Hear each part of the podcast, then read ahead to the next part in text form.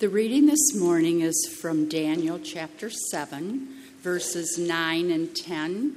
On your Pew Bible, it's on page 724. As I watched, thrones were set in place, and an ancient one took his throne. His clothing was white as snow, and the hair of his head like pure, pure wool. His throne was fiery flames and its wheels were burning fire. A stream of fire issued and flowed out from his presence. A thousand thousands served him, and 10,000 times 10,000 stood attending him. The court sat in judgment, and the books were opened. The word of God for the people of God.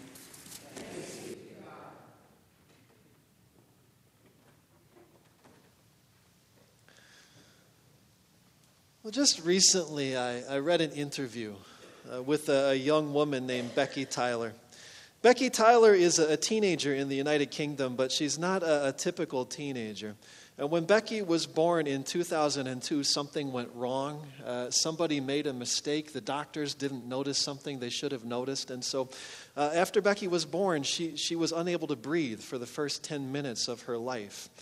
And finally, the, the doctors got her breathing, but, but at that point, her brain had been injured.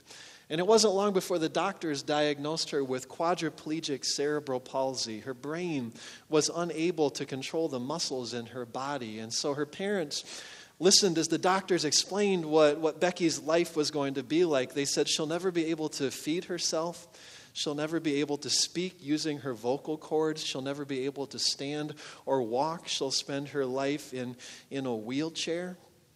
And of course, this, this diagnosis was, was difficult, not just for Becky, but for her entire family. Her parents uh, found that their lives changed very dramatically. Becky's mother, in particular, walked away from her job, gave up her career in order to become Becky's full time caregiver.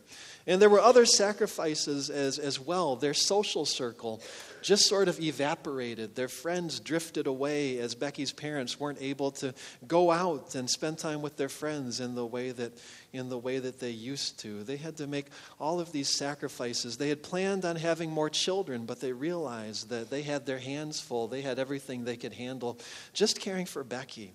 And if you were to ask Becky's mom, she would tell you, she would say, I have absolutely no regrets, and I'm so glad that I get to be Becky's mom, and, and she is a gift, and I love her. But even so, she would also say it's been, it's been very difficult. It's been difficult on, on the whole family, uh, caring for Becky and, and working around her disabilities.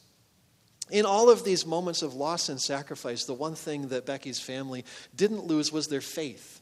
You know, Becky's parents were churchgoers, and so they continued to go to the church. And even as their, their friends and acquaintances sort of drifted away from, from them, Becky's church gathered around the family, and they found ways to care for, for Becky in really powerful ways. The, the church gave an offering in order to purchase for the family a special motorized wheelchair that Becky would be able to control herself. And, and then the church gave another special offering to, to get for Becky a, a sort of a computer that she could control just by moving her eyes. And this computer is connected to a voice synthesizer. And so, using the, the voice synthesizer, Becky is, is able to speak and communicate a little bit like Stephen Hawking in the last years of his life. And so, Becky now had a way of expressing herself in the world and, and speaking to her family. And as she did that, and as she grew older, her family discovered that in, inside this body, with all of its disabilities, was, was a brilliant young woman with a great sense of humor humor, they discovered that Becky was,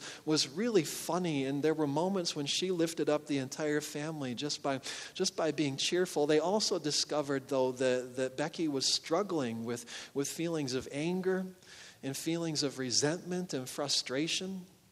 Becky would come home from school and she would ask her parents, Why am I so different from all the other children?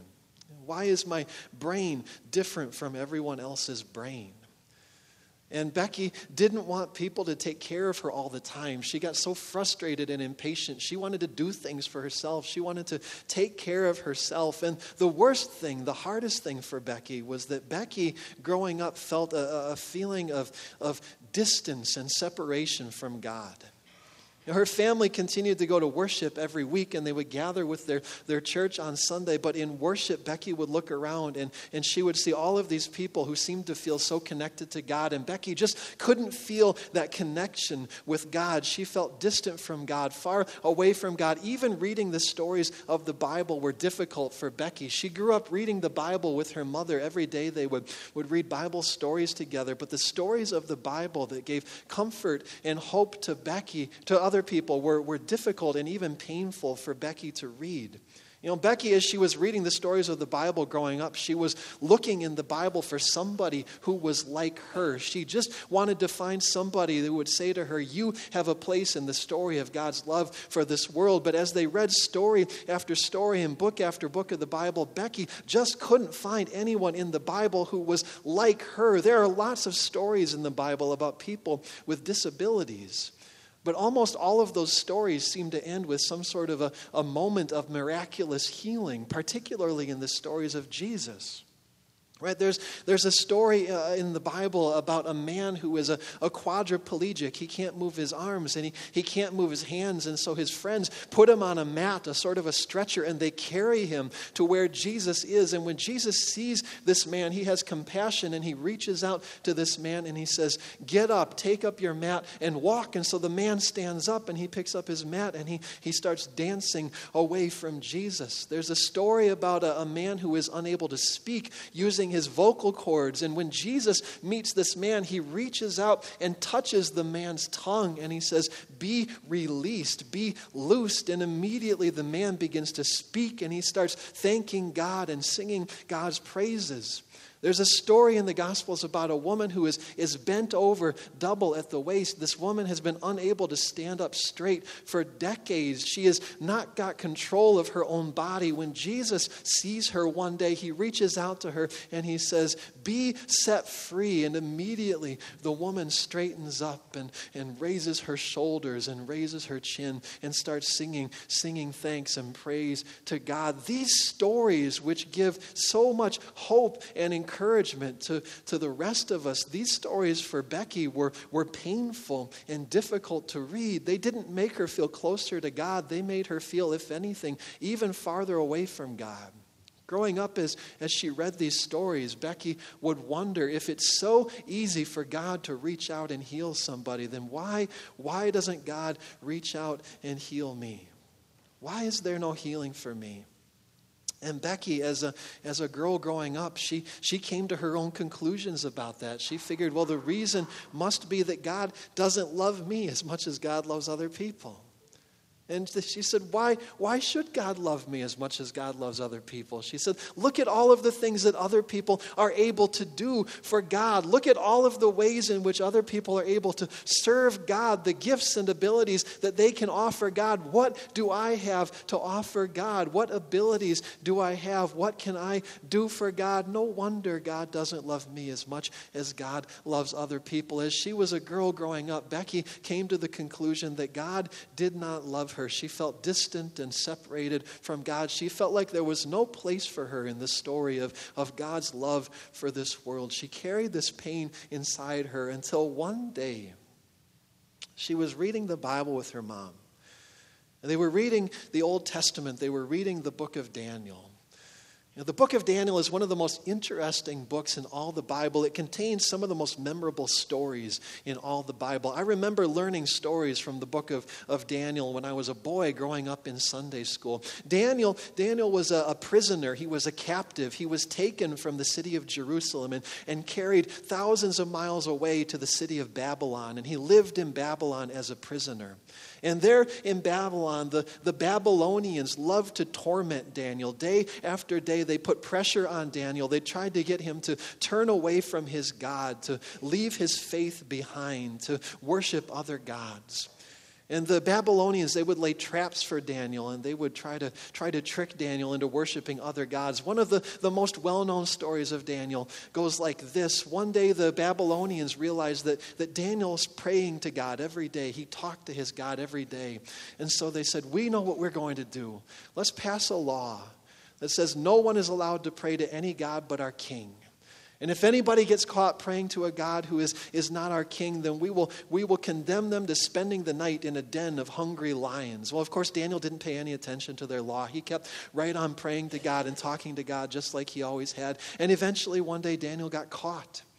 And so he was convicted of, of speaking to God, and he was condemned. He was sentenced to spend the night in a, a, den filled with ravenous lions. And so they threw Daniel in the lion's den. But that night, God intervened. God stepped in. God reached down into that cave, and God squeezed shut the muzzle of all of those lions. And so Daniel was able to spend the night among all those hungry lions there in the cave in peace. And in the morning, he simply stood up and walked out of the lion's den unharmed the book of Daniel is, is filled with stories like this stories of, of how God reached out and intervened and rescued Daniel from the Babylonians over and over and over again. I remember as a boy growing up in Sunday school, I loved the story of, of Daniel and the lion's den. That was the story that Becky and her mom were reading one day. They were reading the story of Daniel and the lion's den. But then when they got to the end of that story, they did something that I never did when I was a boy growing up in Sunday school. They kept going. They, they kept reading the book of Daniel to find out what happens after Daniel walks out of the lion's den. And this is what they discovered. Here's what happens to Daniel after he walks out of the lion's den. They discovered that even though God had stepped in to rescue Daniel over and over and over again, the daily battle, the daily struggle to keep his faith started to wear Daniel down. He began to struggle and even, even lose his faith. Daniel started to wonder is God really powerful enough to save me? Me from the Babylonians? Does God even remember that I'm here, or is God just going to leave me here a prisoner, a captive forever? Daniel started to lose his faith. God looked into Daniel's heart and saw, saw that his faith was dimming, saw that his faith was dwindling. And so God decides to give Daniel a, a tremendous gift. One night, as Daniel is falling asleep, as he's drifting off into a, a dream state, God gives Daniel a vision. Just for a moment, God pulls back the veil of this physical reality, and God allows Daniel to catch a glimpse of the deeper spiritual reality that is surrounding us every moment of our lives. God gives Daniel a vision of the heavenly throne room. And when Daniel wakes up, he grabs a, a pencil and a piece of paper and he starts writing down what he saw in the this vision, and this is what Daniel writes. He said, I saw, I saw the heavenly throne room. I saw a room that was filled with thrones for all sorts of heavenly beings. He said, And then I saw seated upon the greatest throne an ancient one. Daniel calls him the Ancient of Days. He said, The Ancient of Days was seated on his throne, and his clothes was a dazzling, were a dazzling white, and his hair was like the purest wool and his throne was a fiery flame, and the wheels of his throne were burning fire.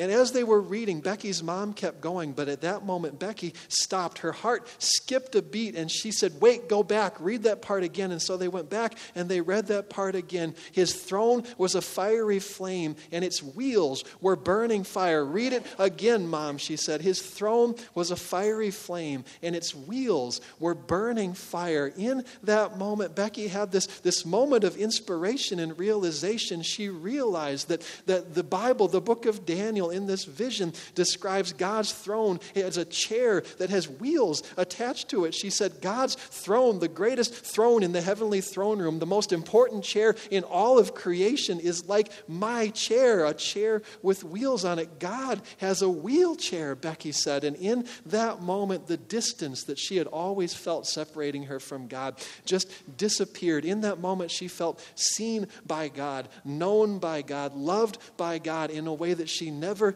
never had before. For the first time in her life, Becky felt close to God.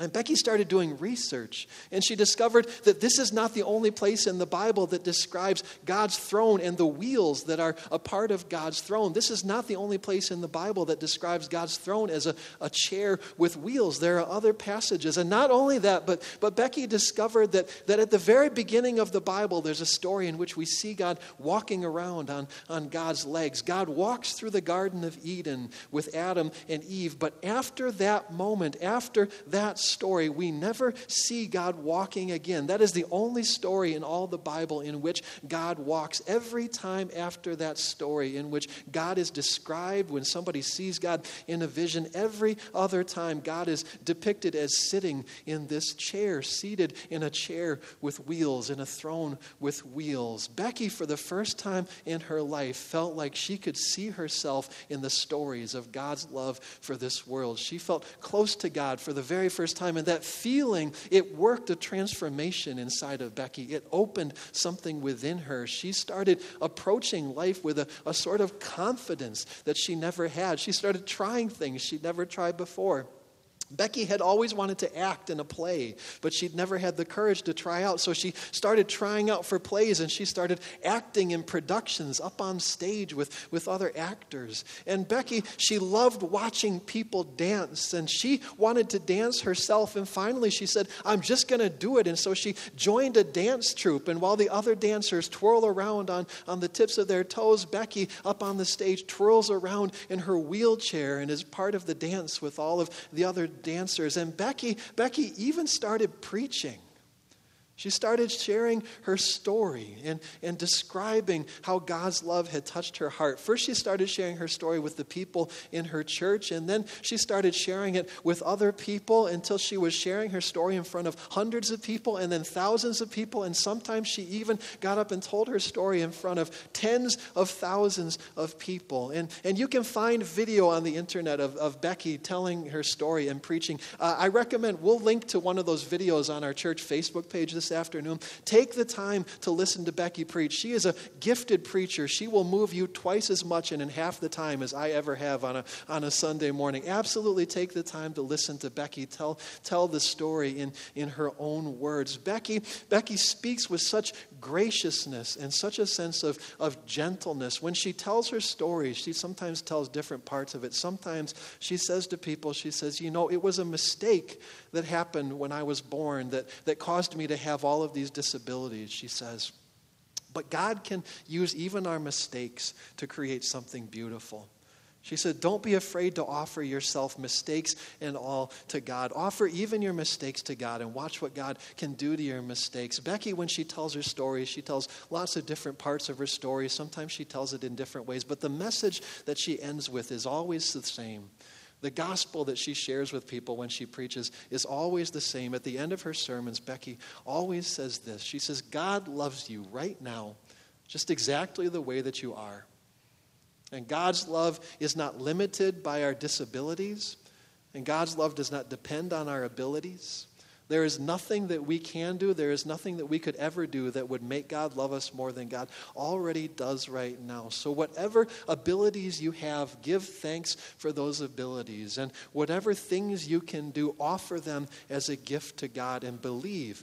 Believe that God can use them to make something beautiful. Believe that God will receive them as an offering acceptable and pleasing in God's sight. Let's pray. God, we give you thanks. We give you thanks for this young woman, Becky, for her willingness to share her story with the world.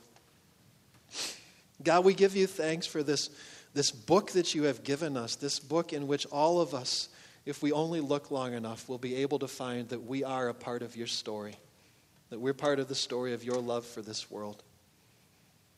And God, we pray that every person here, every person in this place this morning, before they leave, will be touched by your love that we would come to believe that you do love us right now, even as we are.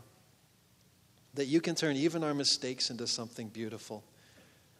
And that whatever little ability we have, you can use it to save this world. All these things we ask in the name of Jesus. Amen.